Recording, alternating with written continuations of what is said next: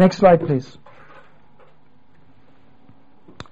If we want to see just how prevalent this imagery was, a red limestone seal, beautiful seal, uh, which was uh, the personal seal. Uh, this was how people signed their personal names on, on letters and so on.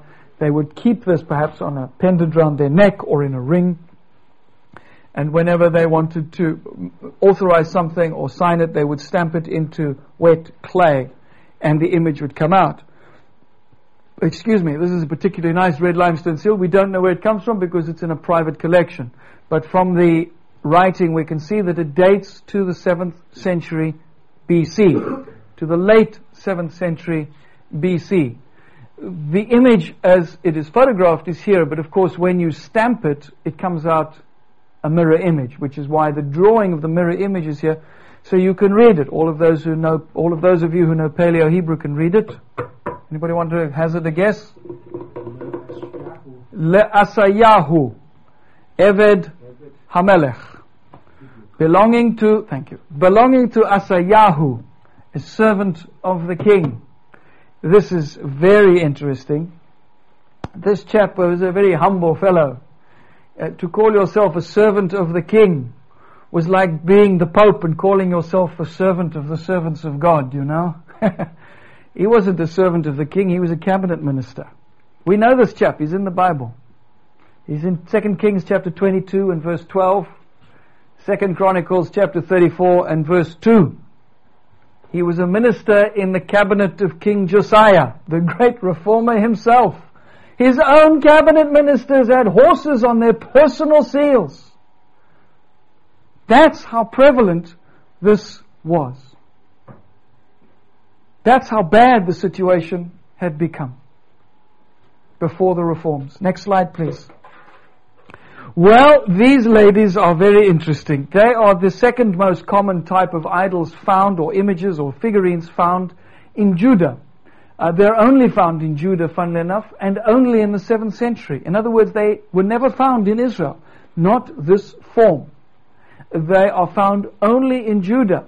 Now, in years gone by, in conservative areas of the church, uh, people such as William Foxwell Albright, in his famous book From the Stone Age to Christianity, refers to these images, these ladies, as fertility figurines representing the, the, the, the perverted nature uh, of, of the uh, dreadful activities that took place in the temple grounds itself.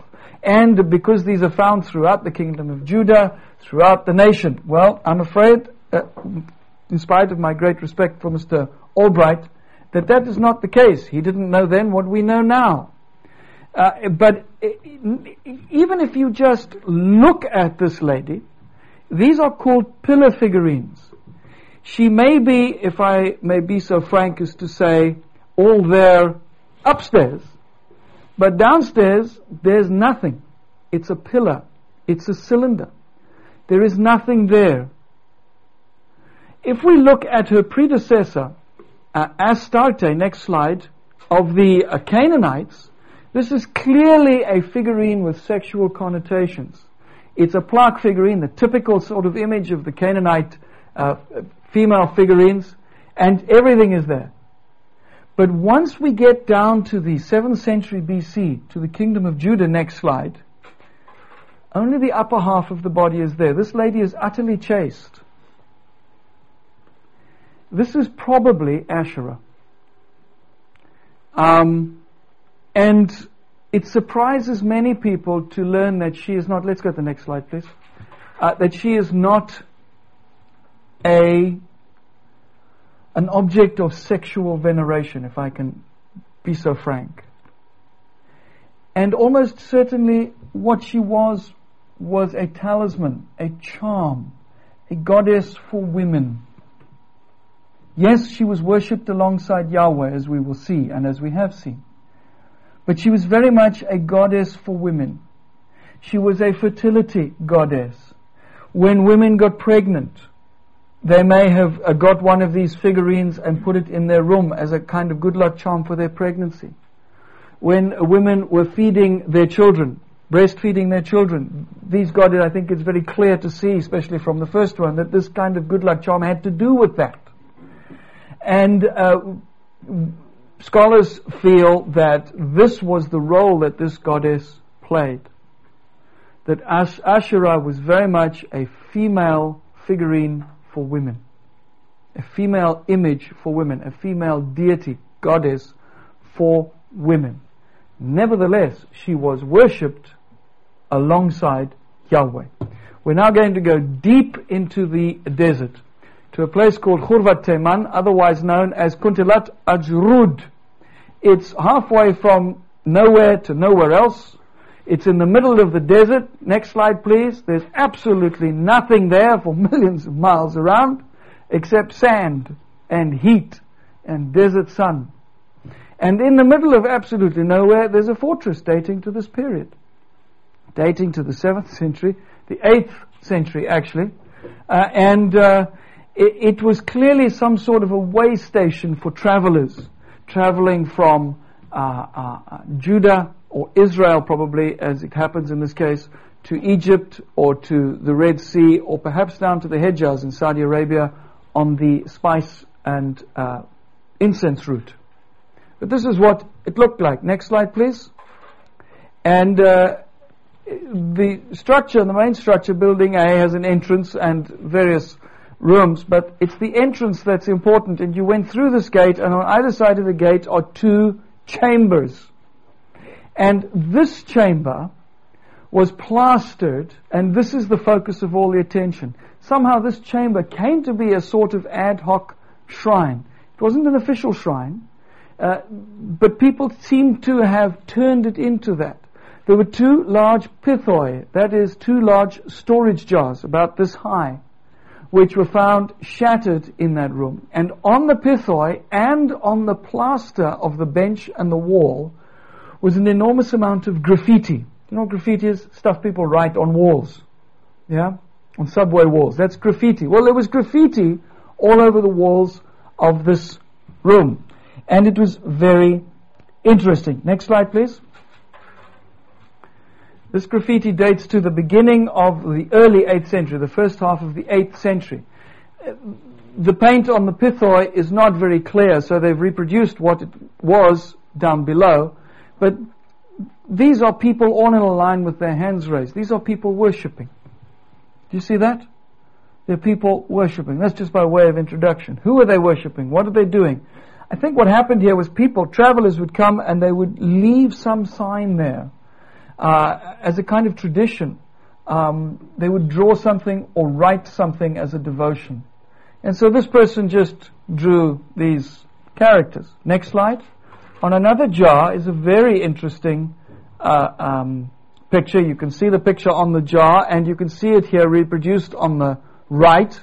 And there are two characters here, a female character and some writing. There are other things, it's all faded people came and rewrote what they wanted to write. Next slide, please.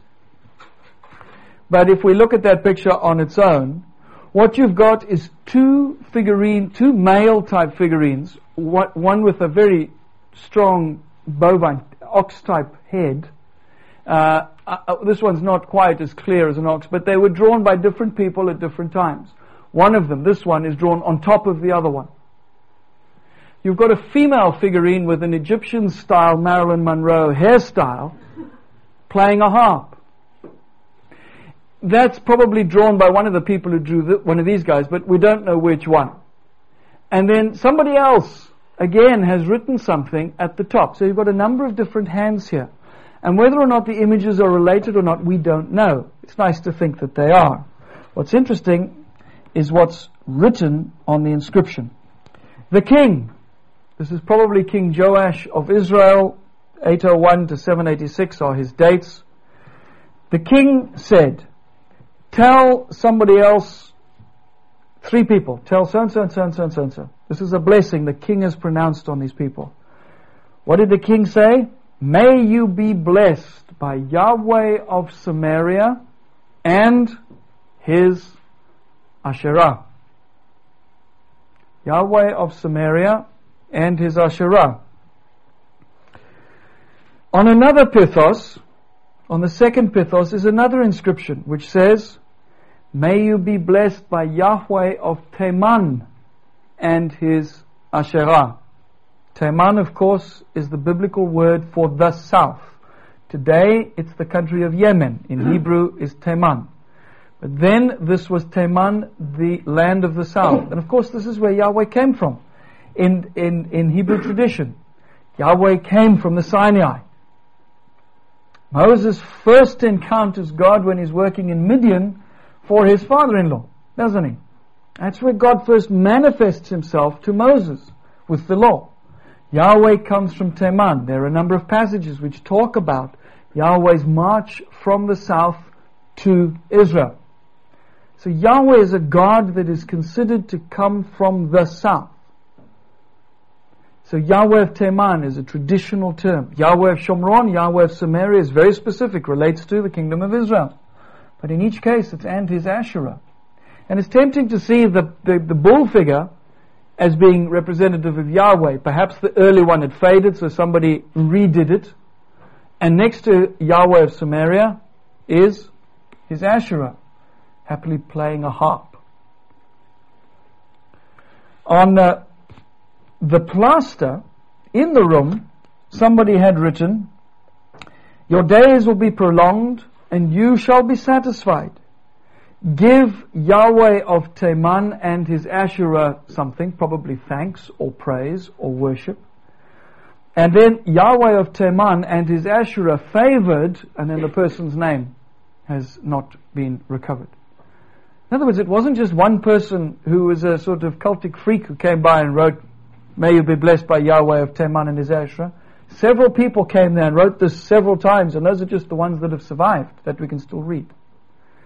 So what we have here is a clear reference to the fact, and it has to be a fact that uh, amongst a sizable proportion of the population of Israel and Judah, Yahweh and Asherah were being worshipped side by side as co-deities. And I believe that we can see this archaeologically in the twin altars, the twin cult stands, the twin standing stones at Arad and at Megiddo. I think this is very significant. Next slide, please. And this indicates why the prophets were so angry with this goddess. She had become all pervasive. She was everywhere. Just like the sun and the moon and the stars, the worship of, of the heavens. And Yahweh was being sidelined. He was simply just another God. But he was the God of Israel. the prophets could see this and the people could not. We move to a tomb uh, in the in the southern hill country near Hebron, a seventh century tomb, a family tomb of a family rejoicing in the name of Netanyahu. and uh, in this family tomb was an inscription next to a hand. Now, this hand is very interesting. If you go to Israel or any of the Arab countries today, you can go into the local shuk, the local market, and you can buy little trinkets. And one of the trinkets you can buy is a hand, usually with an eye or a turquoise bead in the middle, and you hang it around your neck, and it looks very nice and quaint, and it's authentic, and you don't know what it's about, do you?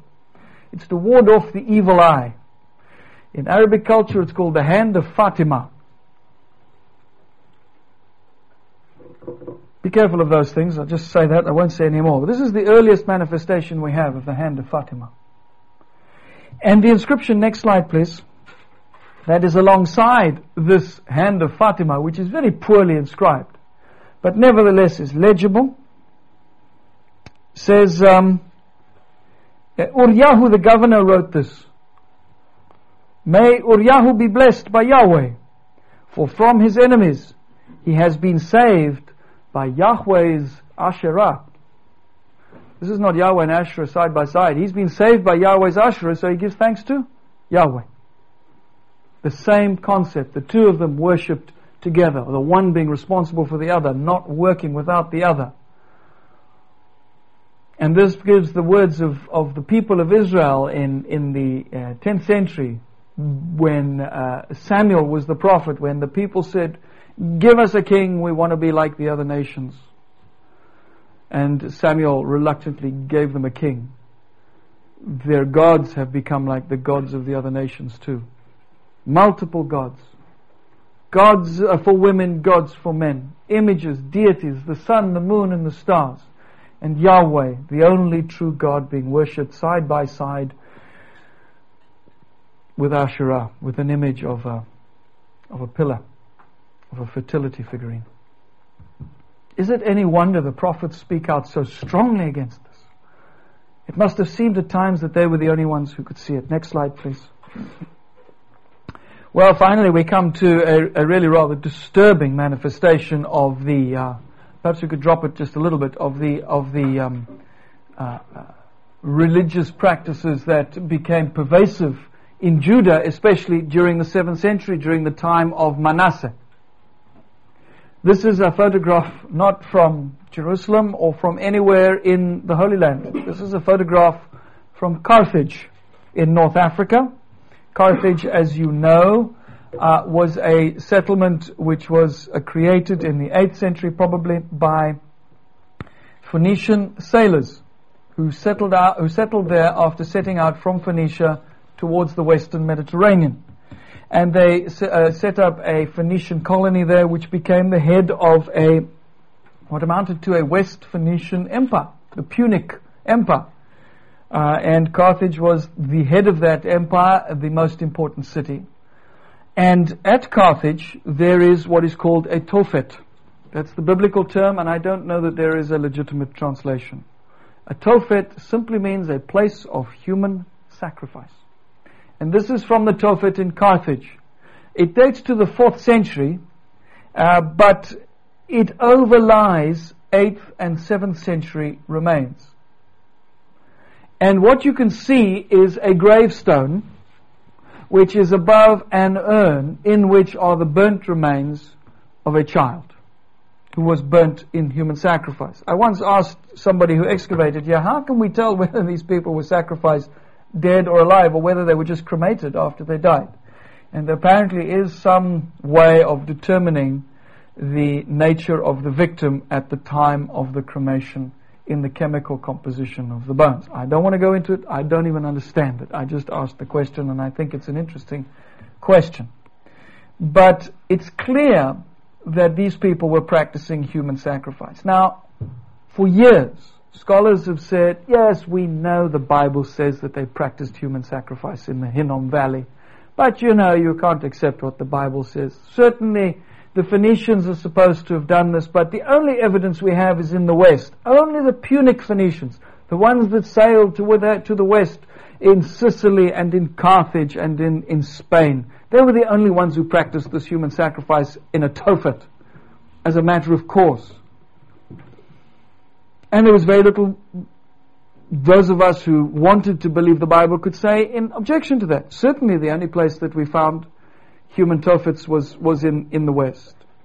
The fact that there was a civil war in Lebanon for 20 years which prevented us excavating there didn't cross our minds. But that civil war eventually came to an end. Shortly after the end of the civil war at the end of the 1980s, the beginning of the 1990s, uh, just off of the beach at Tyre, builders uncovered some interesting material. Next slide, please. They started uncovering gravestones dating to this period. And with the gravestones, next slide, please, were urns. And in the urns were the burnt human remains of children and adults. And analysis of some of those bones showed that they had been sacrificed. What we have now is clear, unambiguous evidence that the Phoenicians in the east practiced human sacrifice just as the Phoenicians in the west did. It was Phoenician influence, the Bible makes clear, through Jezebel in the north and Athaliah in the south, that brought about many of the despicable practices of the Phoenicians to the land, including human sacrifice. and when the Bible says that there was a Tophet in the Hinnom Valley, there now is no reason to deny that. We don't know because it hasn't been excavated. But we know there was Phoenician influence in Judah. We know there was a Phoenician queen in Judah. And if the Bible says that at this time there was a, a human sacrifice taking place in the Hinnom Valley, there is absolutely no reason to think that this was not the case, especially considering that Manasseh allowed everything to take place and nothing was forbidden. I think that's the last slide. So let's now look at the archaeology of Josiah's reforms as a way of summarizing what we have studied this afternoon. Perhaps you could take that off. It's a bit disturbing. Just uh, close the slides. Um, as a way of sort of summarizing what we've looked at this afternoon. Josiah's reforms uh, contain one, two, three, four, five, six, seven, eight, nine, if we can summarize them, nine factors. I'll just run through them quickly and then go through them in a bit more detail. Unauthorized priests, high places and standing stones, Asherah worship and the Asherah cult symbol, proscribed altars and incense offerings. All of these are on your handout, by the way. Proscribed means forbidden, altars and incense offerings. Horse and chariot imagery, temple prostitution, child sacrifice, magic, and he talks about tombs and burial practices as well. Now, I must confess that I'm deferring here to my um, uh, to my colleague, I suppose I could say, Bill Dever, who is a very prominent biblical archaeologist and has written much about this subject uh, as well. And in a very, very interesting article which is published in Carsten in the Phil King Festschrift, uh, Archaeology and uh, Other Artifacts, I think it's called. Scripture and Other Artifacts. He, uh, it's called the Archaeology of 2 Kings 23. He writes about these things and he says, you know, this is a controversial passage. We know the fairy tale story of how the scroll of the law was found in the temple during a spring clean. Every Sunday school child has learnt it. There's lots of evidence now that it's not as much a fairy tale as we were once told. That it actually has a very strong grounding in reality two seals have been found in Jerusalem, which are the personal seals of two uh, individuals who were identified by name in that passage in 2 Kings 23 of the discovery of the law. And we now have their personal seals or the seals of their sons. So, uh, you know, the fact that somebody may have made this story up is kind of negated by the fact that we have identified these two people by other means, uh, which any later author would have had no knowledge of. But what about the reforms that Josiah instituted? What is the evidence for them? We've seen that evidence, but let's just summarize it. Unauthorized priests. At Arad, where there was that temple which was carefully dismantled. Ostraca, that is potsherds with writing on, were found. Many of them. They're called the Arad letters and they have been published in a large book. But many of them had the names of priestly families on them we may legitimately uh, assume that these were families that served in the shrine at Arad. Yet we know that those priestly families are the same names as some of the priestly families which are identified as working in the temple in Jerusalem. This was a shrine to Yahweh, a Yahwistic shrine, if you like, even though there was the two altars and the two standing stones. The people who were practicing the worship there were probably authorized by Jerusalem. Also, on plates found in the shrine, the words KC, Kodesh Lekohanim, holy or set apart or reserved for the priests, was inscribed. A well-known incantation, a well-known script, uh, script uh, in, in temple uh, areas. Other evidence for unauthorized priests comes from Tel Dan, where we have the scepter head, which indicates the authority of the people running the show there. What about high places and standing stones? Well, we've seen standing stones all over the place. We saw them at Dan in the 9th century in the city gate. We saw them at Arad. Uh, we've seen them all over the place. Um, around Jerusalem, there is also a series of tumuli or mounds, uh, which were perhaps connected with high places and funerary rites, that is, burial rites. We're not quite sure, not many of them have been excavated and they're inconclusive.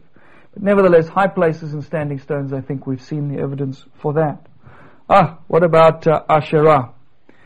I think I've illustrated, if I've illustrated nothing else, that there's plenty of evidence for the worship of this woman, whoever she was, this witch, this goddess, this deity, this idol, this false god.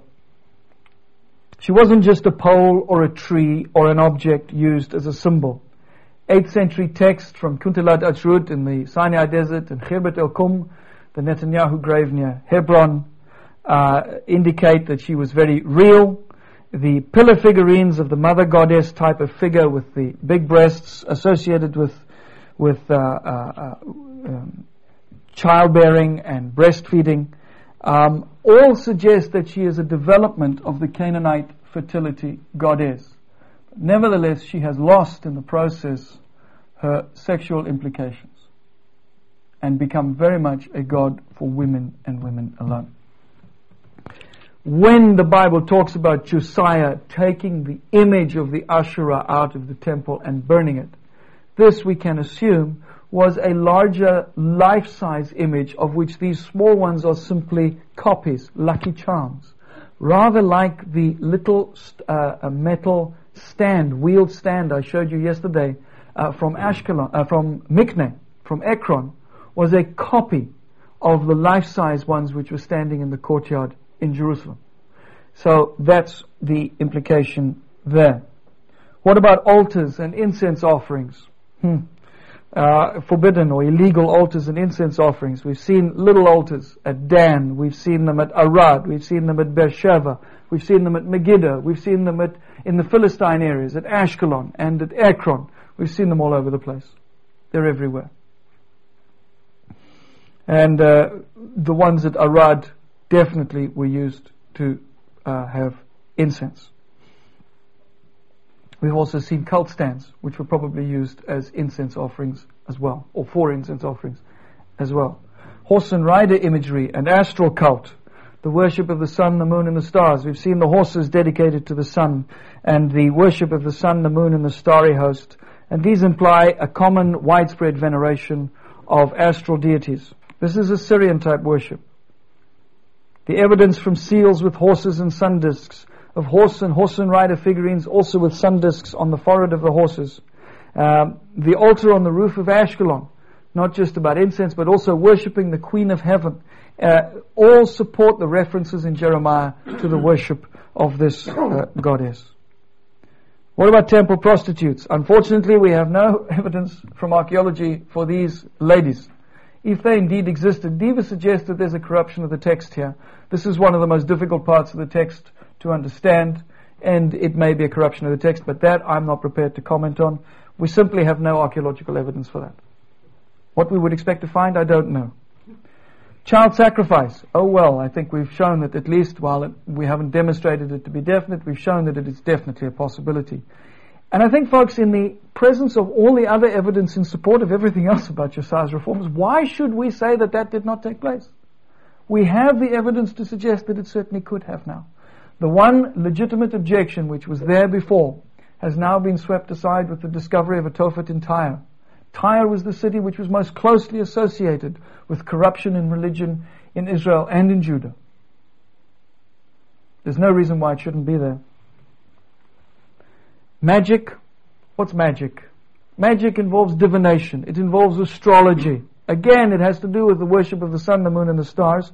But it also has to do with sorcery and mediums, and all of these people are known from the Bible to have occurred during these times. Again, it's difficult to prove this archaeologically. But uh, such talismans, such lucky charms as the Asherah figurines, um, uh, uh, these various uh, things may have, and, and the horse and rider figurines, these may have been imbued with some kind of magic power. Finally, Josiah's reforms talk about tombs on the mountains surrounding Jerusalem being destroyed by the reformers. Why? This is very interesting. Again, we're delving into theology here. But almost certainly these tombs were tombs of high up officials, even the king himself of Manasseh the king of, of, of Judah. And people may have gone there and formed a cult around these people, burnt candles there, started worshipping there. And so every vestige, every vestige of illegal activity, unrighteous activity from that period is totally destroyed and ripped out from the heart of the Judean kingdom by Josiah, the great reformer. I think what I've tried to show this afternoon, and I think I've demonstrated, is that all of the reforms mentioned in Josiah that can possibly be confirmed archaeologically have been confirmed archaeologically. There is absolutely no reason at all from the evidence in the ground to reject this passage and every reason to accept it. And I think also archaeology does give us a remarkable insight, not only into the religious practices of the ordinary people in Judah and in Israel in the time of the divided monarchy, but also into why the prophets were so angry and so upset at the apostasy that was going on. It's been my pleasure to lecture you these last two days. I've really enjoyed it, and I thank you very much. Thank you.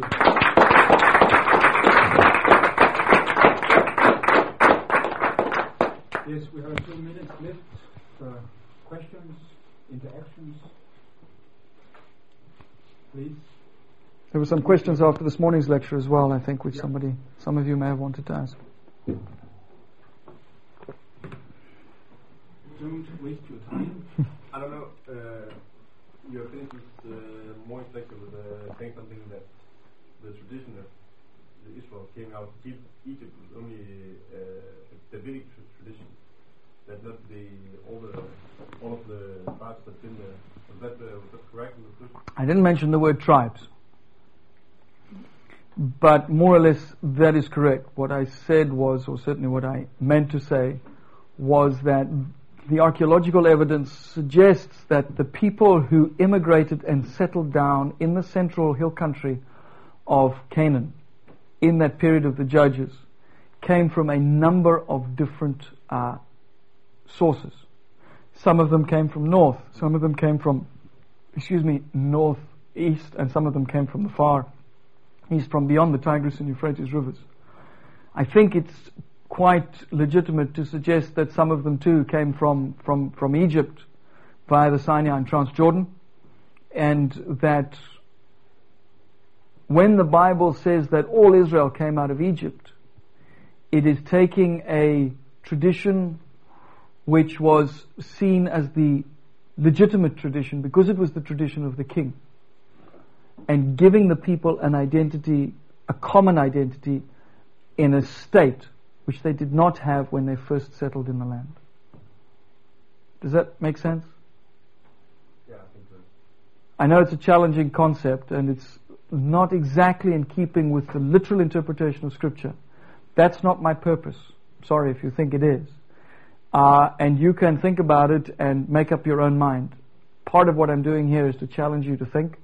And part of what I'm doing here is to present you the evidence. And that's the evidence as I see it. And uh, that's my take on it at the moment.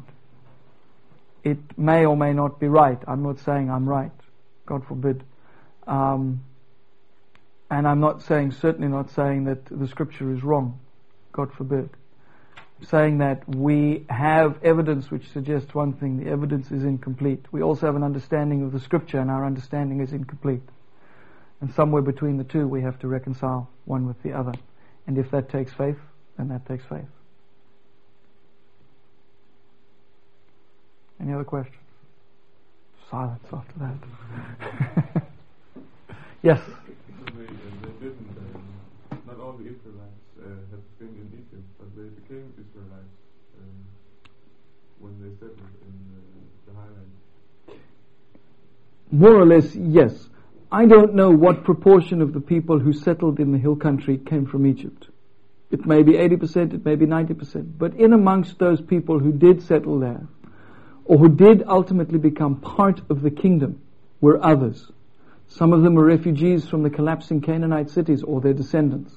Some of them were uh, immigrants from other places, yes. And they were absorbed into the, um, into the Israelite nation. I think if you look at the stories of David, there are a lot of cases where other people are identified as being part of David's retinue, especially part of his personal army guard. There are Philistines there, there are Gittites, people from Gath, there are other people who are not part of David's retinue. When the ark is first brought to Jerusalem, and Uzzah and his brother touched the thing, and uh, struck down dead because, you know, the ark wobbled, remember, and it sort of started falling off of the, off of the carriage, and this poor chap puts his hand out to steady the ark, and zuck, he gets zapped, and he dies on the road with his brother. And David is terrified, and he takes the ark to Obed Edom, a Gittite. He leaves it there for six months to see what will happen. Well, Obed Edom, he doesn't just knock on the nearest door and say, I want to leave the Ark of the Covenant here. This was a chap who wasn't living in Gath, but he came from Gath. He was known as Obed Edom the Gittite. Maybe Gittite was his surname, but it certainly indicates that his parents or their parents came from Gath, but he was living in the hill country of Judah. His descendants would ultimately be one of those that was absorbed into what became Israel. But at that early stage, he's still referred to as the Gittite. What about Uriah? Uriah is one of David's fighting men, but he's referred to as the Hittite. Well, he wasn't a Hittite. He wasn't from the Hittite country. But his, he, he does, I mean, if you look at the way the Bible gives people's surnames, it talks about um, uh, so and so, the son of somebody else. But Uriah doesn't have that name. He's just Uriah the Hittite. He's not one of the people that is identified as being part of David's um, tribal allegiance. He's been brought in, but he's one of David's fighting men. His wife certainly is one of David's, uh, uh, uh, uh from one of David's fa- close families. Bathsheba's grandfather was Ahithophel, David's closest advisor. She comes from, from Gilo, the site we saw with the tower overlooking uh, Jerusalem. So um, there are people identified in David's time in the Bible who are not, strictly speaking, Israelites. They didn't come out of Egypt, neither did their ancestors, but they've been absorbed in. And I think that is what we're looking at here. Any other questions?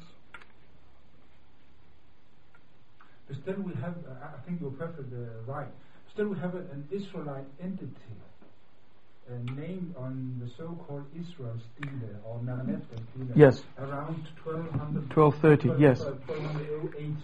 Yes, and very much so. Uh, this, this, this is. There seems to have been an entity, big yeah. or small, we don't know. Right. Which, for the Egyptian scribe or scribes, had uh, was known as Israel. Yes. And the question is, when did the people who came out of Egypt and settled in Canaan, in what we know as the Exodus today, when did they become known as Israelites? Were they known as Israelites when they were still in the desert? Or did they adopt a term of people who, after all, they were related to, because their ancestors had gone out of Israel down into Egypt, did they readopt that term when they settled back in the land? Or was that a term which they brought with them and the people that the Egyptians are talking about in that, in that inscription when they talk about Merneptah defeating Israel in Canaan in 1230, were these, is this the core group of settlers in the Central Hill Country before all these other bits and bobs started turning up? Before the end of the Canaanite entity? We don't know. It's very interesting too that that uh, even though it's not identified geographically, in that stela, almost certainly from other references, the area that this so-called group of people called Israel is identified as being settled in by the author of the Merneptah stela is in the central hill country of Canaan is in the area that ultimately became the area of settlement. Yet at that time, from our research, we know there were very few people living there. On the other hand, the Merneptah stela identifies this as a people, as a wandering people, as nomads, not as a settled city or state, which would also suggest that these are people on the move. So there's a lot going on here, and, and while there is no archaeological evidence per se for a specific group coming in to settle in the Central, Central Hill Country from Egypt, with refugee status from Egypt, nevertheless, passages like that suggest that at the time other people, such as the Egyptians, recognized that there was this group of people that they identified as Israel, very significantly. Not which they, the people themselves identified themselves as Israel. Other people identified them as Israel. And that is certainly a strong indication of the fact that they were known as Israel when they came out of Egypt and settled in the land at that time. Others were gathered to them. Maybe because their religion, this group of people that came out of, out of Egypt, was very similar, their culture was very similar to the culture of the Canaanites that they settled amongst, because they were descendants of theirs. We don't see the distinctive difference. But these other people who came in and brought stuff from outside the country, we do see the difference because it's different. You understand what I'm saying? Therefore, it looks bigger than it is. But it seems to me clear that a sizable proportion of the people that ultimately came to be known as Israel under the monarchy were not those who came out of Egypt on the Exodus. They were absorbed in. They were absorbed in. Does that make sense? Three o'clock on a Friday afternoon? If anything makes sense at 3 o'clock on a Friday afternoon. Yeah. Those uh, brand new excavations in, in, uh, in Lebanon after the Lebanon civil war, where uh, we found Phoenician trophies. Which period are we talking about? Is it the 8th century? The 10th? 9th, 8th. 9th, 9th, 8th, yeah. Yeah. Yeah, it's published. Um, briefly, it wasn't actually an excavation, it was a sort of raid that was done, as, as, as happens often in the Middle East. If you know that, don't buy antiquities and don't let your friends and family buy antiquities. Just a little plug there. Because all that happens is somebody else goes and finds another archaeological site that hasn't been excavated, usually a nice one like a tomb, and steals all the stuff and puts it on the market, and eventually it comes up for sale again. Um, but what happened was something like that. The stuff started turning up on the market, and so the archaeologists went back and found out where it was. It was actually coming off the sand dunes, just off of the beach of Tyre. And uh, they managed to recover a lot of the material before the builders moved in. So what was recovered is in that room. It's published in Berytus from about 1989, 1990. Lebanese magazine. Okay. One final question. Yes, sir. Um, you have proof that there was um, that the normal people worship God and Asherah and other gods. Do you think there was people who worship God and God alone in the time of the divided kingdom? Archaeologically, that's impossible to show. See, the whole thing about what we do is we can look at what stands out is exceptions to the norm. We can see what the norm was. We know people were worshipping Yahweh. There was a temple to Yahweh in Jerusalem. But what we can see is whenever there's an exception, it stands out like a sore thumb because it's, it's exceptional, it's different. And archaeologists tend to make a big deal of that. Far more so than maybe is legitimate. But because it's different, there are a lot of reasons for that. It, it, it's important to publish it. It shows trends and patterns.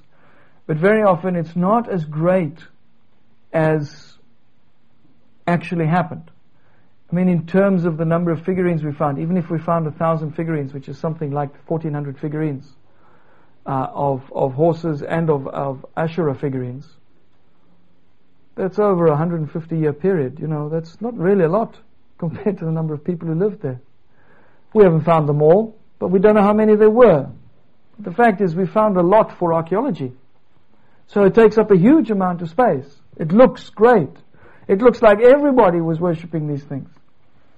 But in terms of what was really happening, we don't know. All we can say is that there was is a lot of evidence that a lot of people were doing things they shouldn't have been doing. And that when you compare it to the scripture, scriptural account, it adds tremendous weight to the prophetic injunctions against apostasy. That's all we can say. How many people were doing the right thing, worshipping Yahweh and Yahweh alone, we don't know. We just don't know.